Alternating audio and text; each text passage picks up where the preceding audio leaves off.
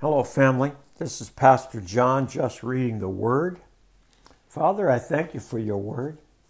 I ask for peace in our hearts and minds and understanding as we ask you, Holy Spirit, to give us insight and application. The Word is alive, a living document, and it gives us life. And I love you, Lord, and I thank you for your Word. In Jesus' name, amen. Well, family, we are in Revelation chapter 11.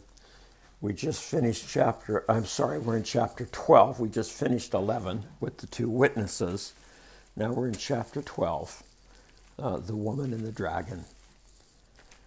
Revelation chapter 12, verse 1. Then I witnessed in heaven an event of great significance. I saw a woman clothed with the sun, with the moon beneath her feet and the crown of 12 stars on her head. She was pregnant, and she cried out because of her labor pains and the agony of giving birth. Then I witnessed in heaven another significant event. I saw a large red dragon with seven heads and ten horns, with seven crowns on his heads. His tail swept away one third of the stars in the sky and he threw them to the earth. He stood in front of the woman who was about to give birth, ready to devour her baby as soon as it was born. She gave birth to a son who was to rule all nations with an iron rod. And her child was snatched away from the dragon and was caught up to God and to his throne. And the woman fled into the wilderness where God had prepared a place to care for her for 1,260 days. Then there was war in heaven. Michael and his angels fought against the dragon and his angels, and the dragon lost the battle, and he an angel, he and his angels were forced out of heaven. This great dragon, the ancient serpent called the devil or Satan, the one deceiving the whole world, was thrown down to the earth with all the angels. Then I heard a loud voice shouting across the heavens It has come at last, salvation and power and the kingdom of our God and the authority of his Christ. For the accuser of the brothers and sisters has been thrown down to earth, the one who accuses them before our God day and night and they have declared him. They have defeated him by the blood of the Lamb and by the word of their testimony.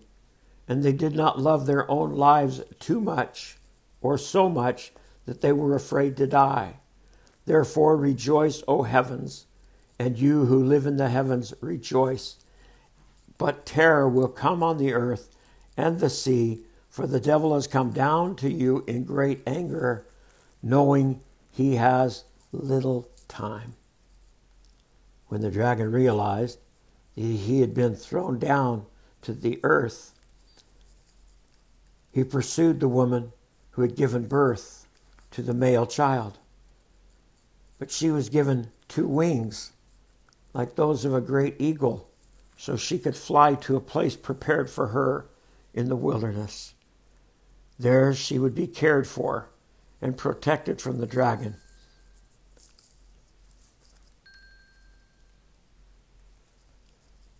but for a time and half a time.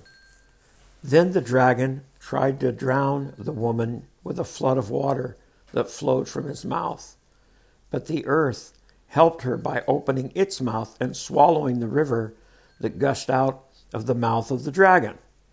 And the dragon was angry at the woman and declared war against the rest of her children, all who kept God's commandments and maintained their testimonies for Jesus. Then the dragon took his stand on the shore beside the sea. Wow, very interesting. What does it mean? What does it mean? Father, I'm reading your word. I'm asking for understanding and application. But I recognize the value of your word.